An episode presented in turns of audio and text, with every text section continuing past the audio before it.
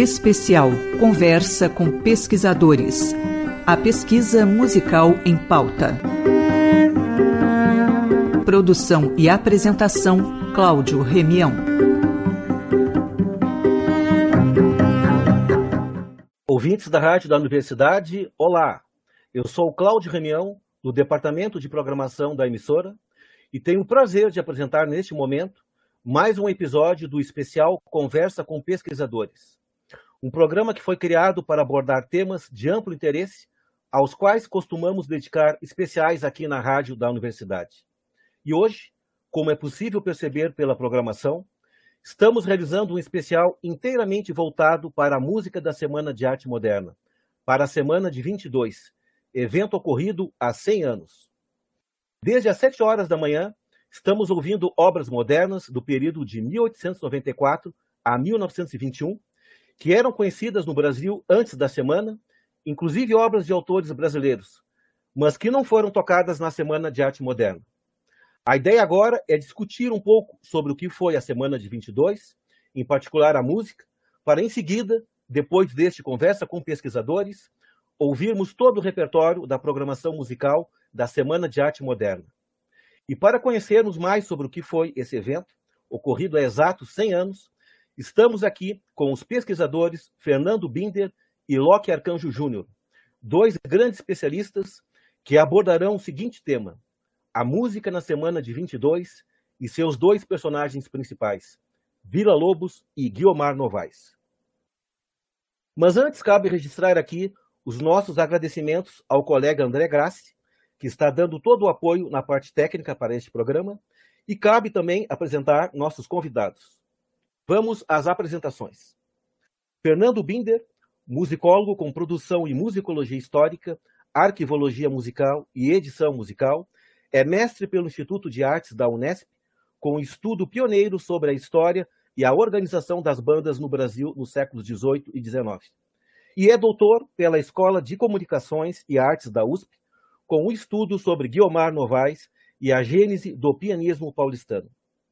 Foi professor no Instituto de Artes da Unesp e atualmente é professor na Escola Municipal de Música da Fundação Teatro Municipal de São Paulo. Locke Arcanjo Júnior, doutor e mestre em História, especialista em História da Cultura e da Arte, possui também pós-doutorado em Música pela Escola de Música da UFMG.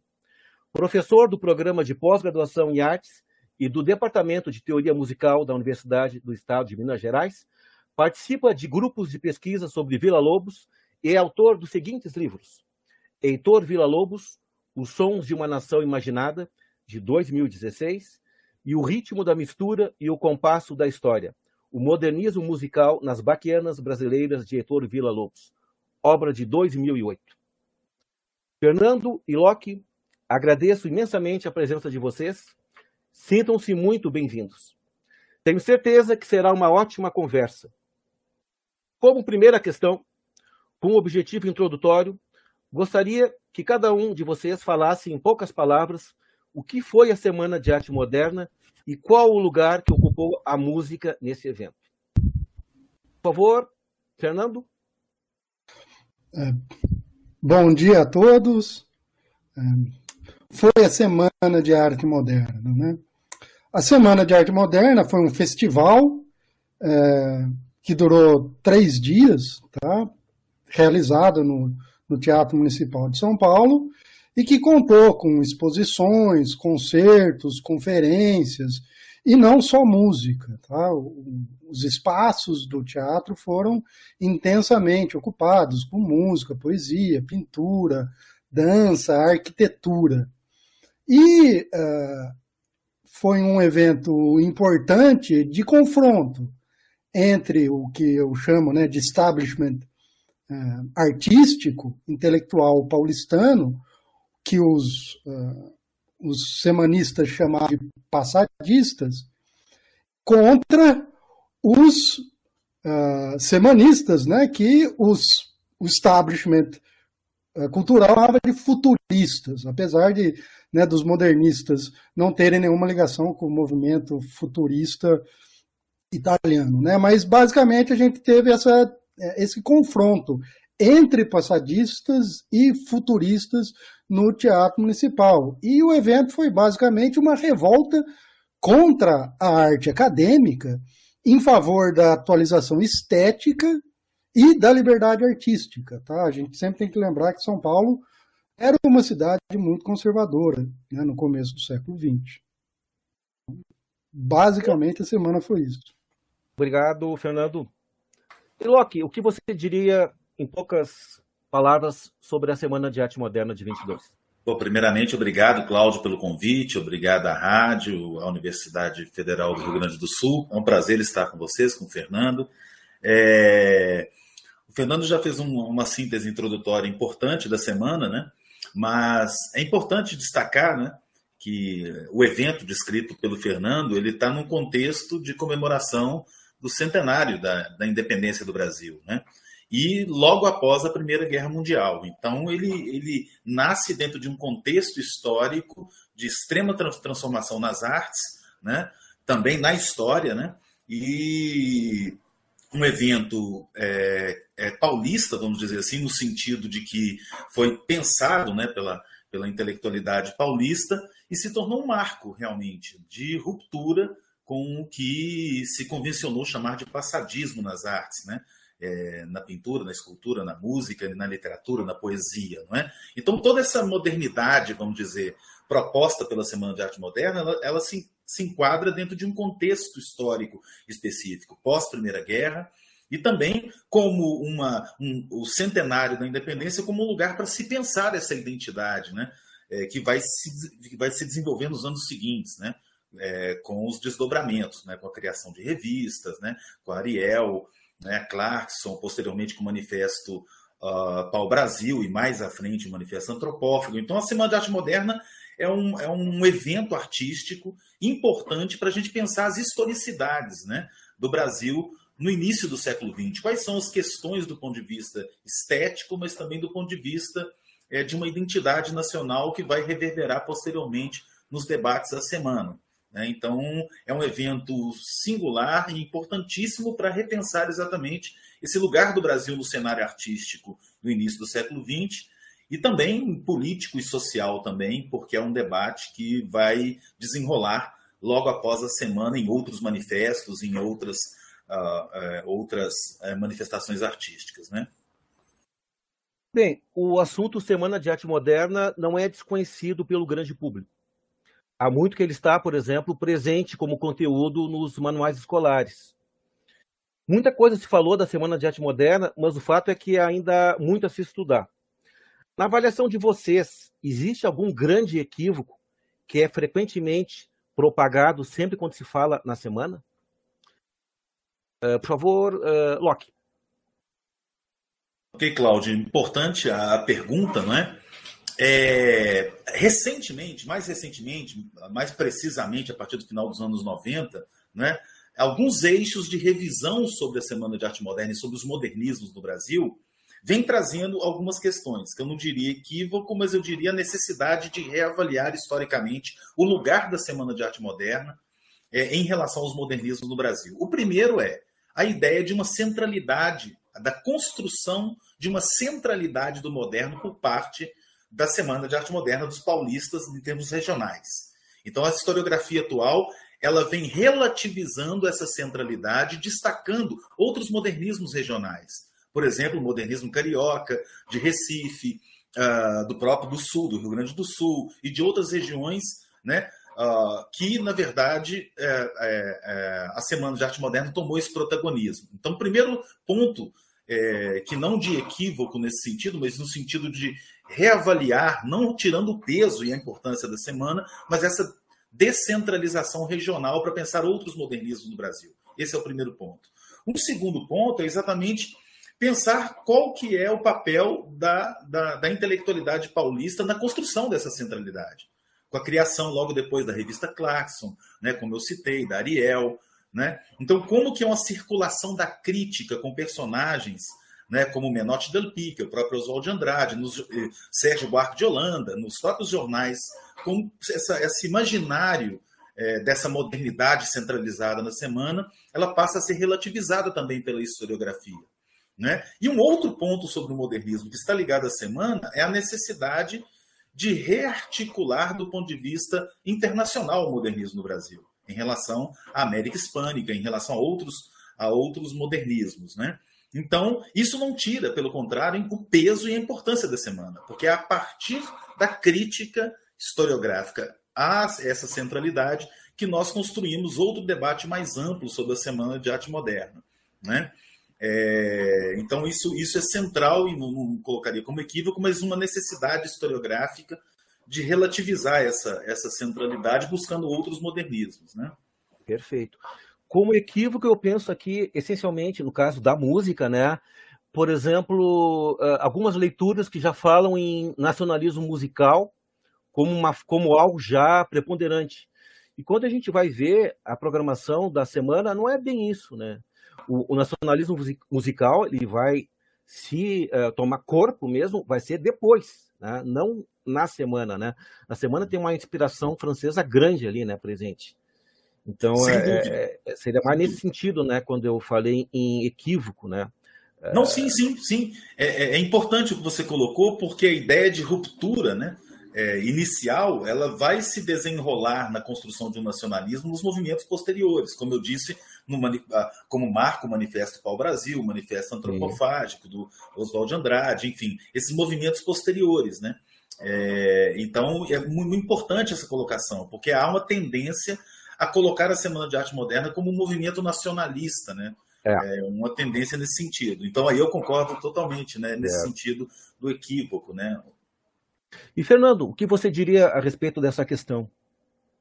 Olha, eu concordo com o Locke, né? Hoje, né, se rever é, o, a, a, posição da semana na história da arte brasileira, ela não foi um evento, porque a construção que se faz é como se tudo foi diferente depois da semana, né? Depois de 1922, tudo mudou, né? Enfim, é, existe um processo de consagração deste evento, que vai né, sendo construindo, né, principalmente a partir da década de 50, e que ganha essa posição de centralidade na história das artes brasileiras na década de 60 e principalmente 70 em diante. E isso também está muito ligado à valorização desses artistas, das artes plásticas, lembrando sempre que, é, diferentemente da música, quadros eles têm um valor de mercado, né, que a, a música de Vila Lobos nunca teve. Né? Você não se vende né, manuscritos de Vila Lobos por milhões de, de reais como um quadro de Tarsila do Amaral. Então tem este processo, tem este, é, tem esse processo, e isso é um ponto importante. É, outra questão é quanto a, ao que era considerado modernismo, né? Qual é o modernismo que é, esteve presente é, na Semana de Arte Moderna. No caso da música, a gente vai ver né, que o que mais moderno né, foi apresentado estava ligado a, ao impressionismo francês, Debussy, Ravel, e uma estética francesa do início do século XX, 1903, 4, né? E que em 1922, na França, já era considerado ultrapassado, tá? Mas que no Brasil não, tá? Então é, um tem essa né? essa ambiguidade, né? O que é o que era moderno na França não era o mesmo moderno é, em São Paulo. Tá? Agora, de qualquer forma, essa arte moderna chocava. Né? Essa arte impressionista, no caso é, dessa música francesa de Debussy, Ravel, isso de fato chocava. E isso é, é um ponto importante no modernismo, né? essa, essa necessidade que os modernistas têm sempre de chocar, né? de, como dizia né, o épater le bourgeois, né, espantar o burguês, né, uma atitude romântica, perdão, uma atitude é, modernista per si, né, essa ideia de chocar. Locke e Fernando, vocês são, respectivamente, especialistas em Vila Lobos e Guilmar Novaes. Dois nomes que foram vitais na parte musical da semana. Gostaria que vocês falassem, em poucas palavras, da participação desses dois artistas na semana, para em seguida ouvirmos alguns exemplos musicais e aprofundarmos uh, as análises. Uh, Fernando. Para começar, né, eu queria chamar a atenção à posição que cada um desses artistas possuía dentro do ambiente artístico brasileiro. Tá? Então, uh, e, e, justificar um pouco a presença da Guilmar Novaes na Semana de Arte Moderna, porque ela era uma artista passadista, o repertório dela era eminentemente romântico. Agora, por que se convidou Guilmar Novaes a, a participar da Semana de Arte Moderna? Isso só é explicado quando a gente olha a reputação que Vila Lobos tinha no começo do século XX, perdão, no começo da década de 20. Em São Paulo, ele era um ilustre desconhecido. Ninguém sabia quem era Vila Lobos. Né? É, Na ocasião, ele exceção tinha 35 aí, anos, né? O Vila Lobos em... Tinha 35 anos, se eu não me engano. É isso, né? Sim. Mas, de qualquer forma, ele era um desconhecido em São Paulo, em 1920. A gente tem lá um, um depoimento do Sérgio Millier falando que Vila Lobos era um desconhecido em São Paulo. É, e mesmo no, no, Rio de Janeiro, ele não, é, o Vila Lobos que de 1922 não é o Vila Lobos que nós conhecemos, consagrado pelo mundo todo. Em 1922, Vila Lobos era um jovem talentoso, reconhecidamente, mas visto como uma pessoa insolente e bastante vaidoso.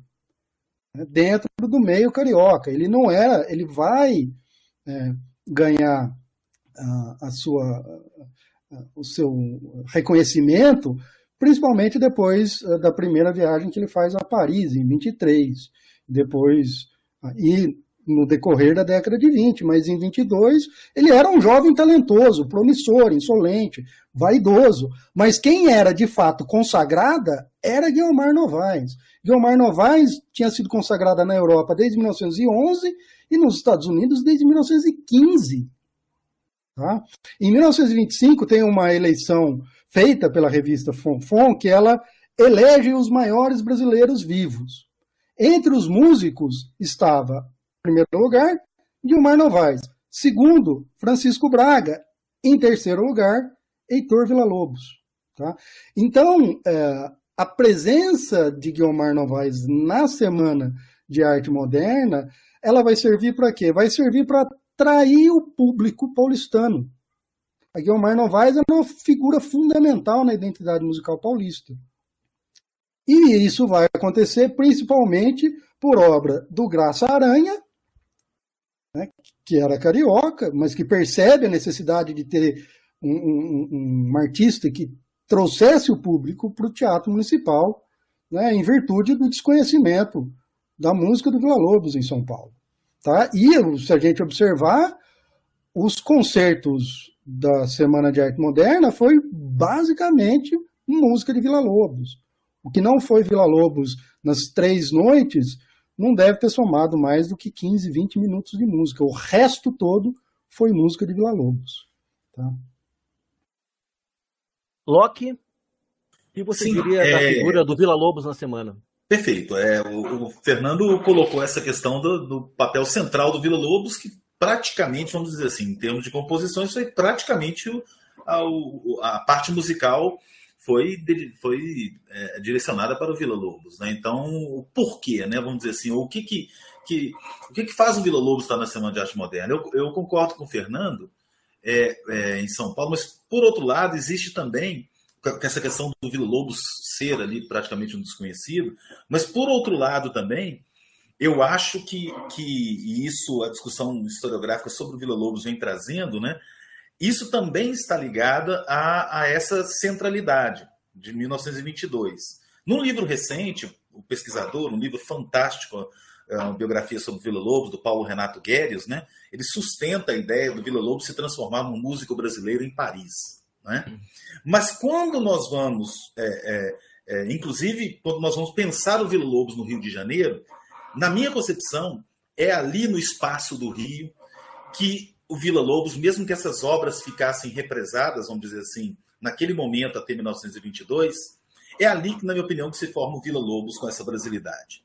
Isso é audacioso falar isso, mas é muito interessante que o contato de Vila Lobos com os chorões, não é? o processo pelo qual o Vila Lobos passa de, uma, de um afrancesamento, aqui eu citando Paulo de Tarso Salles, com o último artigo escrito sobre uh, o Vila Lobos no início do século no Rio de Janeiro, né?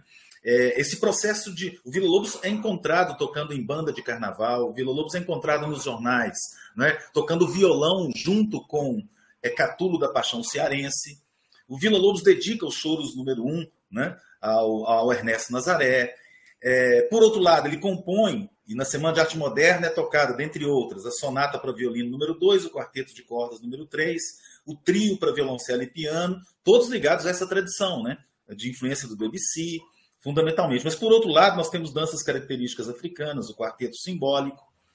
Então, é muito importante pensar numa dimensão de memória que o universo modernista carioca é, não se resumia né, à, à, à, valorização do Debussy. Isso aqui é importante. Por mais que a obra do Debussy fosse ultrapassada na Europa, a ideia de um impressionismo e de uma sensibilidade musical trazida pelo impressionismo do Debussy estava para e passo com a, a, o modernismo carioca, uma, a construção de uma sensibilidade cosmopolita né? e de uma, de, uma, de uma ideia de modernidade a partir daí. Então, olha como é que é tão complicado pensar. E naquele mesmo universo, a, após o casamento do Vila Lobos com Lucília Guimarães em 1913, e aí eu acho o papel dela tem que ser repensado e, e, e valorizado, é que o Vila Lobos começa a tomar contato com a forma cíclica do Dandi, que ele começa a tomar contato é, com uma, uma, musicalidade mais sistematizada. Então, o Vila Lobos ele tem um, pré, um, um, passado no Rio de Janeiro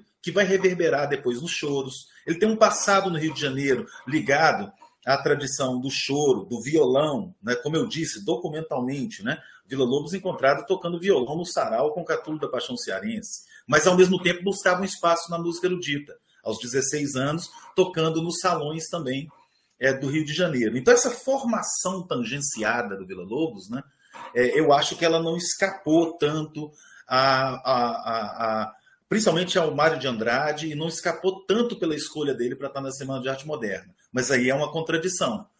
Por que, que essas obras, talvez, vamos dizer, mais ousadas, ou porque o Choros número um, nós vamos falar isso para frente um pouco, né?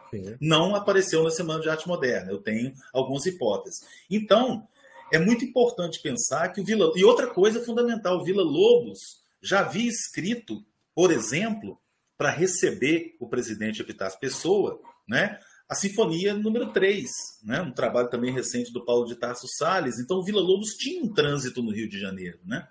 É, dentre outras, ele tinha uma relação muito forte com o ciclo Veloso Guerra, como o Manuel Aranha Corrêa do Lago discute. Então, esse modernismo do Vila Lobos, ele é um modernismo carioca também, né? Ou seja, e aí é muito interessante pensar o porquê da escolha do Vila Lobos, né? Nesse sentido, que é uma que é, então é, e agora essa por isso a necessidade. Nós estamos falando sobre a semana de arte moderna, mas olha como nos, nós nós voltamos para pensar outras questões, né? Só repetindo, quarteto simbólico, danças características africanas, o trio, quarteto de cordas, as, foram obras escritas no Rio de Janeiro anteriormente. E se a gente for pensar que em danças características africanas, é, existe um, já um Vila Lobos ali, né?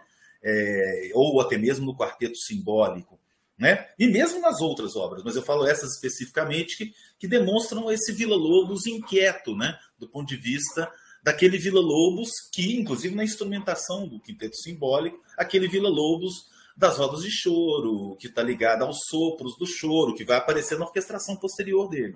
Então, isso é muito importante a gente pensar. Mas eu concordo totalmente que, se formos olhar para o repertório da semana, ele é um tanto quanto mais é, conservador, tradicional, no sentido né, da gente pensar o Vila Lobos dos choros dos anos 20. Né?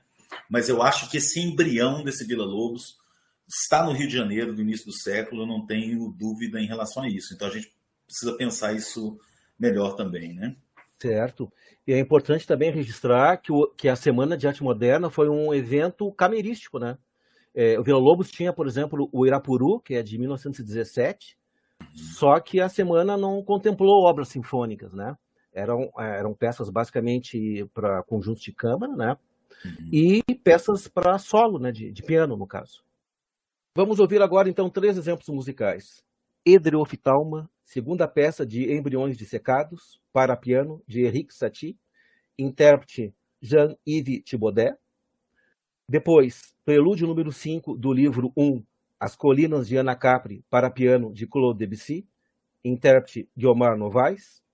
E, por fim, Kanki Kiss, terceira peça das danças características africanas para piano, de Heitor Villa-Lobos. Intérprete Débora Halas.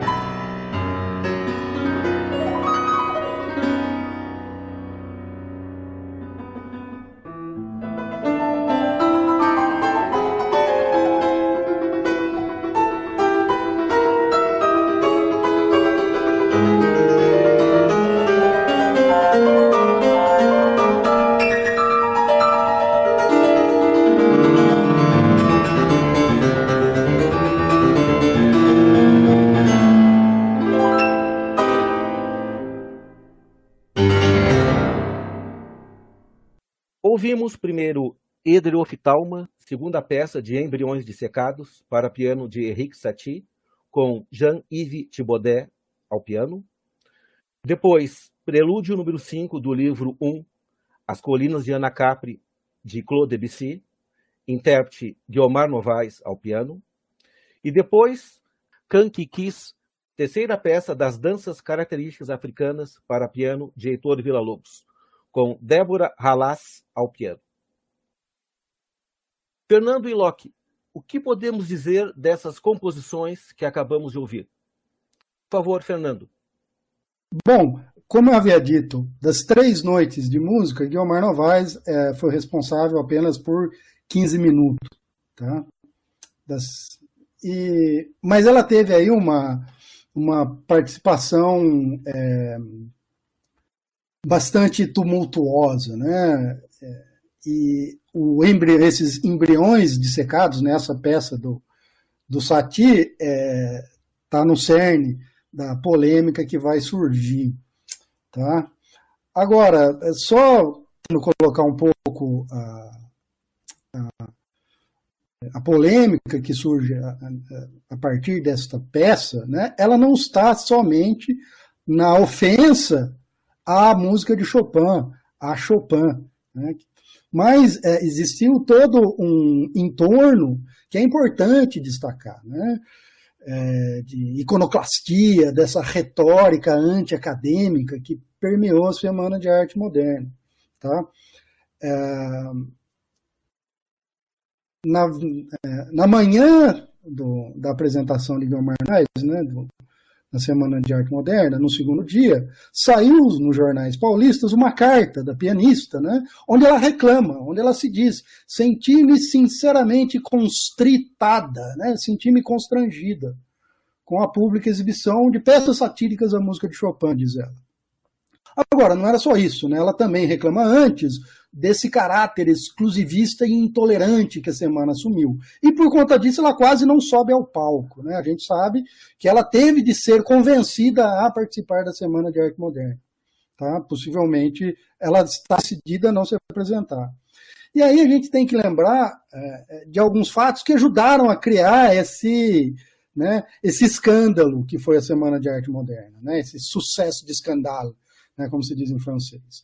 É, nas vésperas do, da, da, na véspera da, da primeira, né, do primeiro dia, o, o Oswald de Andrade é, escreve uma ofensa é, grosseira a Carlos Gomes, que, só para citar, está em dois lugares naquele teatro municipal. Né? Ele está bem ao alto, existe uma efígie do, do Carlos Gomes no, no alto do palco, no centro, né? E nas paredes do lado de fora, tá lá o nome dele, ao lado de Verdi, de Bizet, de Bellini, tá lá Gomes, Carlos Gomes. Então, assim, é, o que o, o, o Oswald de Andrade faz é uma ofensa à identidade paulista, à identidade musical paulista. Tá? Então, isso era uma coisa. O outro lado é, é essa retórica antiacadêmica, né, bastante é, estridente dos modernistas.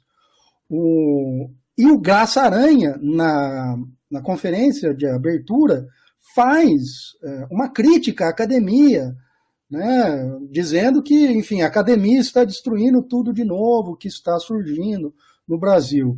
E a Guilmar Novaes era fruto dessa arte acadêmica, do academicismo.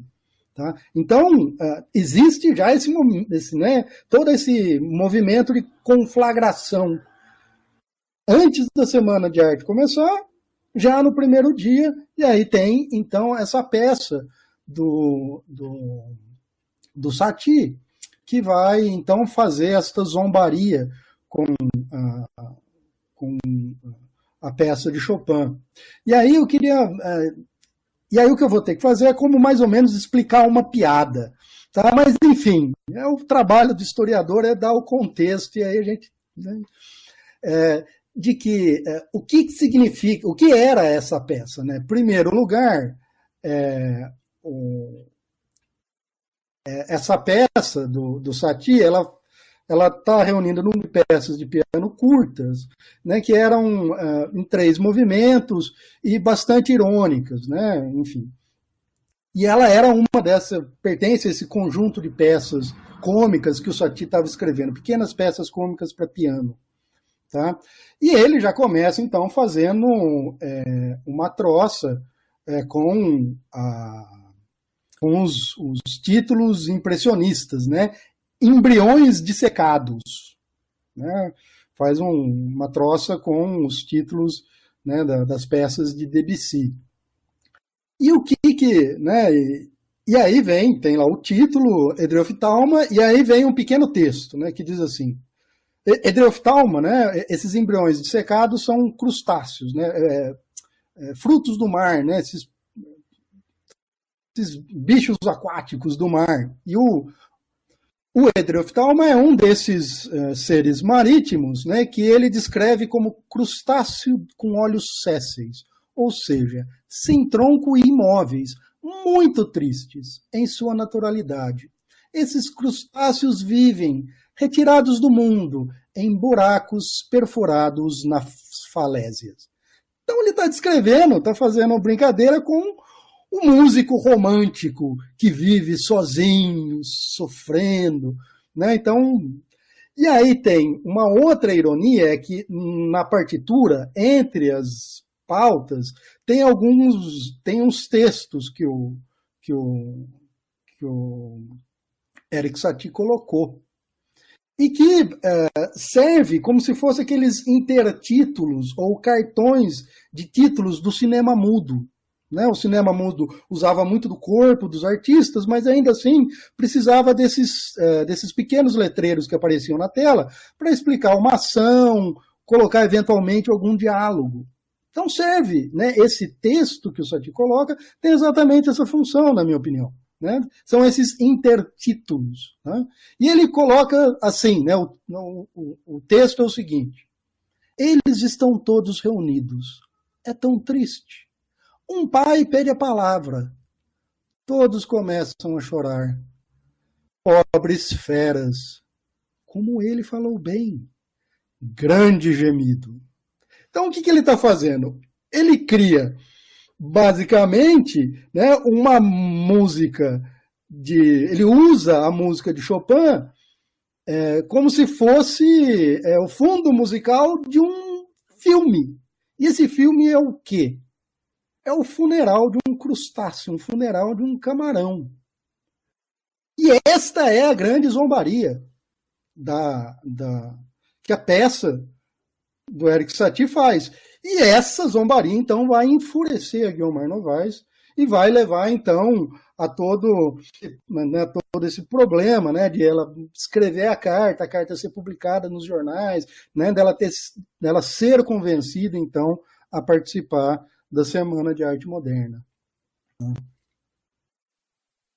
Perfeito, Fernando. Locke, o que você diria da peça do Vila Lobos? Sim, é, é interessante, né? Porque essa peça, Danças Características Africanas, ela tem né, é, três partes, né? Subdividida em farrapós, né? Com o subtítulo né, Dança Indígena 1. A segunda parte são é, Cancucus, né? Com o subtítulo Dança Indígena 2. E a terceira é Dança Indígena 3, né? Canquiquis. E é interessante porque essa, essa peça, a gente se pergunta, né? Por que danças características africanas? Né? É... Na verdade, quando se fala danças características africanas, o próprio Vila Lobos, segundo o Museu Vila Lobos, né, foi, é, fala que foi desenvolvida a partir do material musical recolhido junto com é, os índios caripunas, né, de Mato Grosso. Então, olha que interessante. É, só que, na verdade, é, e depois eu vou falar da questão musical, vamos dizer assim, pelo menos da, principalmente da primeira, né, logo depois da introdução, a gente tem um tema que remete, né, àquele, àquela, aquele ritmo sincopado, né, papá, papapá, papapá, papapá, e que na verdade nos remete especificamente também ao universo também do Rio de Janeiro, que ele manteve contato, do choro, daquela síncope, e na verdade talvez mais até de um, de um, de um, de um uh, uh, choro amachichado, como a gente vai ver nos choros número um. Mas o importante, interessantíssimo danças características africanas É porque pouco se diz sobre isso. Numa pesquisa recente que eu apresentei no simpósio Vila Lobos, né, eu trabalhei com a presença do Vila Lobos, e é outro tema importante, em 1912, em Manaus. E nós vamos ver o que, que isso tem a ver com, com, a, com as danças características africanas. Né? É, e o Vila Lobos foi a Belém, em Manaus, e o que se tem de informação são os programas de concerto, mostrando que ele atuou como violoncelista, não é? é e o repertório extremamente ligado à música do século XIX, né? Enfim. É, só que, na verdade, o Vila Lobos, de acordo com o Museu Vila Lobos, ele diz que nessa viagem ele atuou como violoncelista, né, e tal, e a bordo de navios costeiros, passando por Salvador, Fortaleza, Belém e Manaus, né, ele chega até a ilha de Barbados, que fica na região próxima ao Caribe. E lá, se aí tem todo um romance que ele se apaixonou por uma rica senhora e, na verdade, mas perdeu tudo no jogo do cassino e voltou. Essas fantasias que Vila Lobos constrói. Mas, por outro lado, quando a gente vai pensar a, a documentação de, de, Manaus e Belém naquele contexto, viagens a, a, a Barbados era, era, eram quase que diárias. Então, há hipótese, inclusive, de que essa viagem ao Vila Lobos a Belém e Manaus ela seja mais significativa do que a gente pensa. É uma hipótese, claro. Mas segundo o Museu Vila Lobos, né, é, de acordo com as narrativas do próprio Vila Lobos, ele chega até a Ilha de Barbados, onde teria começado a escrever danças características africanas. Então, quer dizer, é claro que nós não podemos confiar totalmente nessa. Aliás, podemos, devemos confiar pouco, na verdade, nessa narrativa do Vila Lobos, óbvio. Mas é interessante pensar que essa danças características africanas apresentada na semana de 22 e como exemplo que eu estou dando é apenas um, né, dessa dessa busca por uma brasilidade, né, por uma por um sincretismo cosmopolita, ele já está presente ali. Seja através da, da, do contato dele com os indígenas, que é pouco crível, né? ou seja também através do contato dele em Belém, em Manaus, e aí, isso aqui é muito importante, não que ele tenha viajado para Barbados, mas existe uh, uh, na documentação, é, inclusive dissertação e, e trabalho de pesquisa sobre o tema, a presença né, de barbadianos em Belém e Manaus. Esse contato pode muito bem ter acontecido com relação a essas musicalidades, inclusive é necessário redimensionar essa viagem de 1912 para o modernismo do Vila Lobos. Só mais um ponto, com relação às danças características africanas, elas vão né, ao encontro de uma questão muito importante da, da, do início do século XX, que é essa questão do primitivismo, né? que está nas artes plásticas, que está também é, sendo buscada na, na, nesse modernismo né? É, da, até os anos 20 ali. Então, quer dizer, a ideia do primitivo, essa invenção do primitivo, essa valorização daquilo, e o primitivo aqui, obviamente, estou colocando como um primitivismo enquanto construção ocidental, né? Do, do, ritmo africano, assim como a síncope é né, a invenção desse ritmo africano. Né? Então, as danças características africanas representam muito essa modernidade, nesse sentido da temática, mesmo que ela não esteja presente como uma coleta de material musical, né? mas a temática, a associação ao ritmo sincopado, associado àquela polca machichada, por exemplo, do, do início da segunda da, da, da sessão da, da primeira peça das danças características africanas mostra exatamente isso que eu estou tentando dizer aqui sobre essa modernidade musical do Vila Lobos, né? que aparece na semana né, de arte moderna. Então isso é muito, muito importante de destacar. O ouvinte da rádio deve ter percebido com a fala de vocês como é possível comentar acerca das músicas, né? Há todo um contexto a ser explorado e isso é bem rico né, para análise musical, né, para a gente entender uh, a respeito do, do repertório que, que, se estuda. Né. Vamos ouvir agora, então, mais duas composições. São elas o Estudo de Concerto número 2, Dança dos Gnomos, para piano de Franz Liszt, com Guilmar Novaes ao piano, e depois o Choros número 1, um, para violão, de Heitor Villa-Lobos, com Camilo Verga ao violão.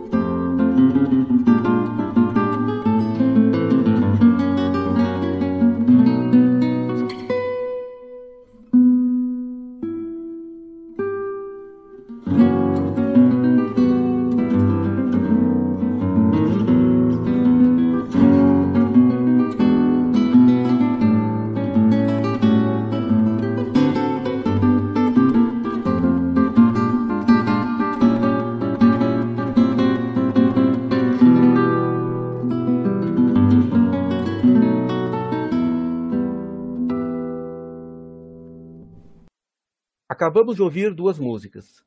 Primeiramente, o estudo de concerto número 2, Dança dos Gnomos, para piano de Franz Liszt, com Guilmar Novaes ao piano, e depois o Choros número 1 um para violão, de Heitor Villa-Lobos, com Camilo Verga ao violão. Locke, esse famoso choro de Villa-Lobos, que foi composto, segundo consta, em 1920, poderia estar presente na Semana de Arte Moderna, mas não esteve.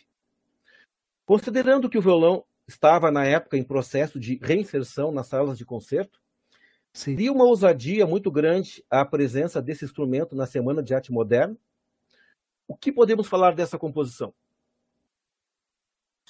Maravilha, Cláudia. A pergunta é brilhante. Ela perpassou a escrita da minha tese, do meu estudo, o tempo inteiro. Né? Afinal de contas, a Semana de Arte Moderna em 22, por que, que uma obra tão significativa do repertório violonístico né, e que representa né, toda uma, uma, uma, brasilidade associada a um cosmopolitismo, né, é, como eu estou falando, um cosmopolitismo sincrético do Rio de Janeiro, por que, que essa obra não esteve na semana de 22? Isso, isso é, é, eu me fiz essa pergunta o tempo todo. Né? É, então, já dizendo Choros número 1, né, corretamente escrito em 1920, é, dedicado, importante isso aqui, né, dedicado a Ernesto Nazaré. Né? Então, quando a gente ouve os Choros número 1, nós estamos falando de uma, de uma polca machichada, né? É, em formato né, é, é, onde a gente percebe claramente né, a relação do, do Vila Lobos com, com Ernesto Nazaré. Esse é o primeiro ponto. O segundo ponto é que uma obra de 1920 que mostra uma sofisticação técnica impressionante, né? É uma obra extremamente é, é, com dificuldade técnica e também existem gravações né, do próprio Vila Lobos tocando, uma gravação, desculpa, do Vila Lobos tocando o Choros número um, né?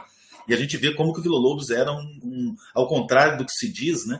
no imaginário, era um excelente violonista, na verdade. Né? É, então, então é, é, a grande pergunta é por que, que o Choros número um, que representa esse, esse, esse representaria tão bem essa modernidade, né? inclusive essa brasilidade musical, talvez, por que, que ele não está na Semana de Arte Moderna? Isso reforça a, a meu, um argumento que eu tentei construir na minha tese, né? para pensar de forma genealógica esses modernismos. Né? É, nós estamos falando de, também de, de uma relação de uma rede de intelectuais que estão se, se situando também, paulistas fundamentalmente, e o Vila Lobos carioca na Semana de Arte Moderna. Então eu acho que essa. É, e aí eu acho que talvez o Fernando possa ajudar até mais nesse sentido, uma questão desse público, né? Porque é importante a gente pensar quem está ouvindo né, essas obras. Então, é, eu imagino que sim, se os choros número um estivesse na Semana de Arte Moderna, talvez seria um choque enorme. Mas eu acho que essa questão desses, desses modernismos diferenciados, com identidades musicais diferentes, né? E aí eu queria é, colocar esse ponto, né? No caso específico do modernismo do Rio, ele não tem o caráter formal como a Semana de Arte Moderna. A Semana de Arte Moderna foi organizada. E não que o Rio seja desorganizado, pelo contrário, mas ele se dá nas práticas cotidianas, no espaço urbano, né? Então, essa, essa, essa, essa ideia de pensar a organização formal, né? os espaços de sociabilidade, que é o espaço urbano do Rio, essa modernidade musical se constitui ali. Aqui eu estou citando o trabalho da professora Mônica Veloso, que tem um texto fantástico sobre é, história e modernismo, e também trabalha esse modernismo de forma genealógica. Né? Então, essa modernidade é, carioca, né, ligada ao espaço urbano, às redes de sociabilidades, fica evidente no Choros número 1. Um, um Choros dedicado a Ernesto Nazaré, que está ligado a esse cosmopolitismo sincrético né, do espaço urbano carioca, né, e que é, e que se diferencia dessa, dessa, desse formalismo em termos formais de organização, organização no sentido de formalização, não de ordem e desordem, por favor. Né? Então, é, é, um pouco por aí, né? E só lembrando né, que o Choros, né, número um, ele dá início a uma série enorme de choros ao longo dos anos 20, né? É, e aí é interessante pensar em que medida, só uma questão importante, o Choros número 6, que é datado de 26, na verdade, é, já se discutiu isso, né? É, o Choros número 6, ele, ele uh, o trabalho do Manuel né, Correia do Lago e do Guilherme Bernstein falam de um trabalho de work in progress. Né? Vale mais é, confiar na data de estreia do Choro 6, por exemplo, do que pensar a data de 1926. Né? porque existe todo um processo e isso na obra do Vila Lobos é muito recorrente. Mas se a gente for pensar, instrumentos, né? É, que são utilizados, por exemplo, no show número 6, como o tambu tambi, é um instrumento tradicional da região norte, que pode muito bem o Vila Lobos, num contexto diferente, ou da viagem até 1912, ter entrado em contato com esse instrumento. Né? Então, quer dizer, voltando ao show número 1, um, né? o show número 1, um, ele, é, ele, ele, essa obra para violão solo, né? ela é muito significativa porque a gente pensa inicialmente que ela não está ligada às outras obras. Né?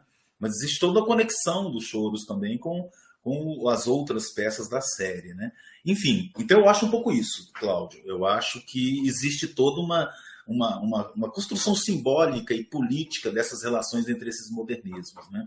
E eu imagino o que seria o Choros número um na Semana de Arte Moderna. Né? O historiador costuma a fugir dessa, dessas hipóteses, né? mas eu fico curioso. É, brilhante a pergunta. Obrigado. Fernando, e em relação a essa peça de Franz Liszt, interpretada por Guilmar Novaes, o que, que a gente pode dizer dela? Antes de falar dela, eu gostaria de dar meu pitaco no Choros número 1. Um. Ah, eu não acho que o Vila Lobos. É... Quer dizer, ele não tocou, né? E aí, a minha opinião de por que ele não tocou. Se a gente observar o repertório do Vila Lobos durante a Semana de Arte Moderna, a gente percebe que ele começa com peças mais conservadoras, né? Um, daquele romantismo tardio francês, né?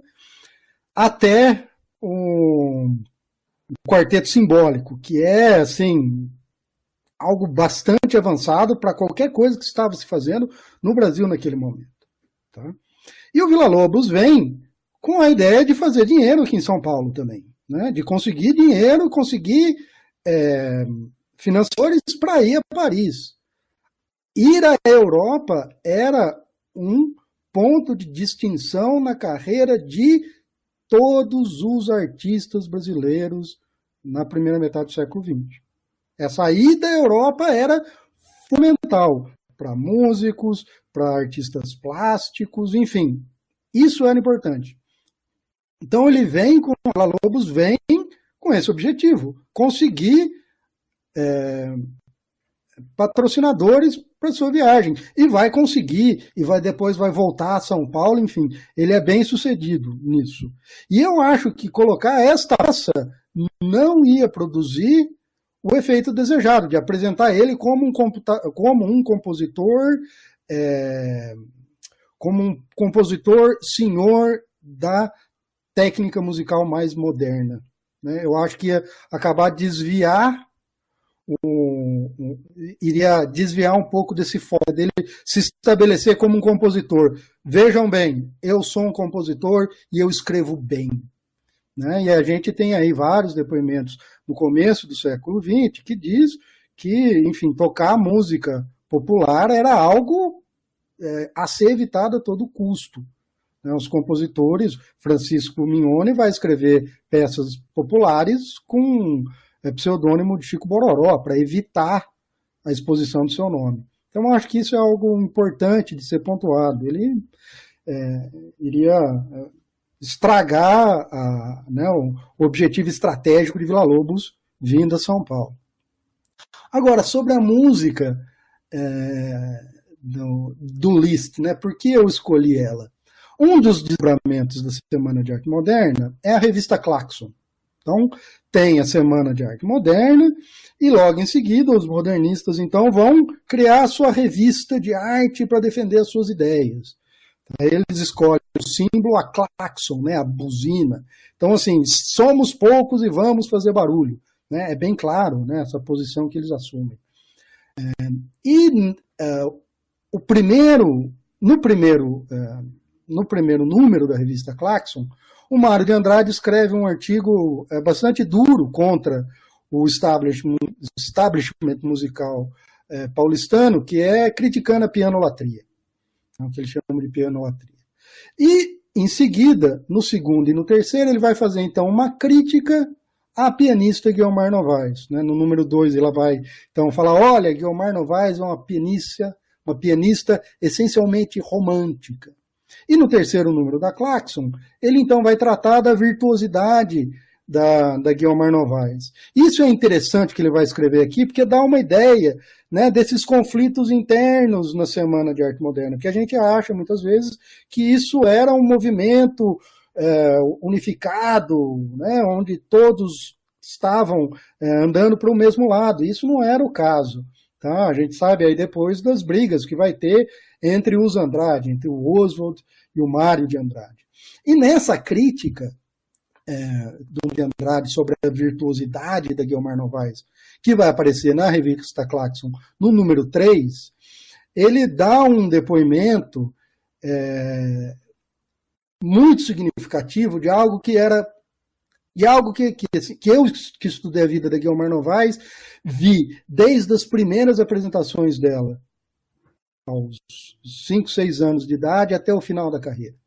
É algo constante nas críticas, e críticas de, das, dos críticos das mais variadas linhagens, países, épocas, todos eles vão chamar atenção né, para, é, para essa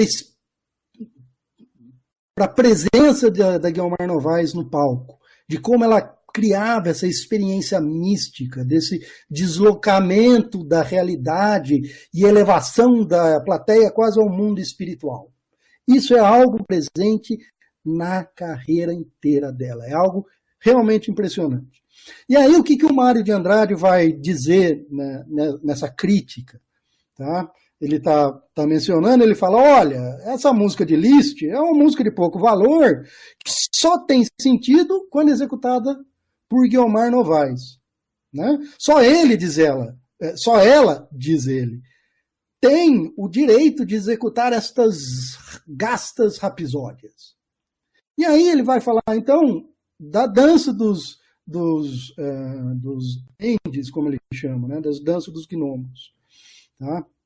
E ele diz, né, uh, sempre desejara conhecer esses elfos pequeninos, aconselharam-me a leitura de Laconte.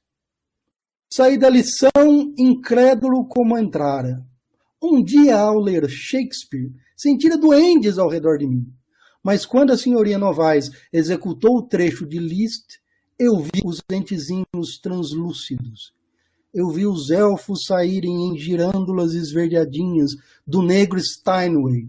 Formaram em torno do pianista uma roda vertiginosa em que poisou furtivo um raio de luar.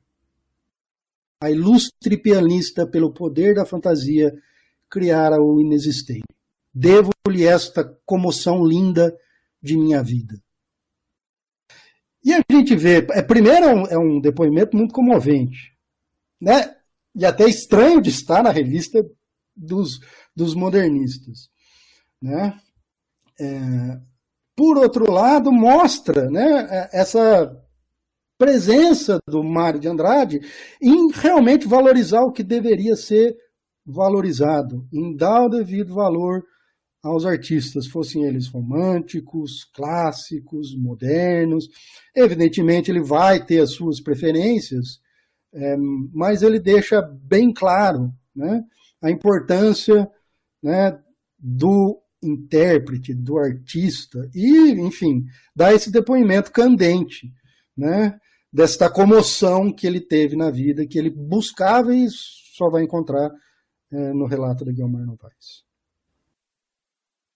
Fernando e Locke, infelizmente chegamos ao final do programa. Gostaria que vocês dessem suas considerações finais. Locke.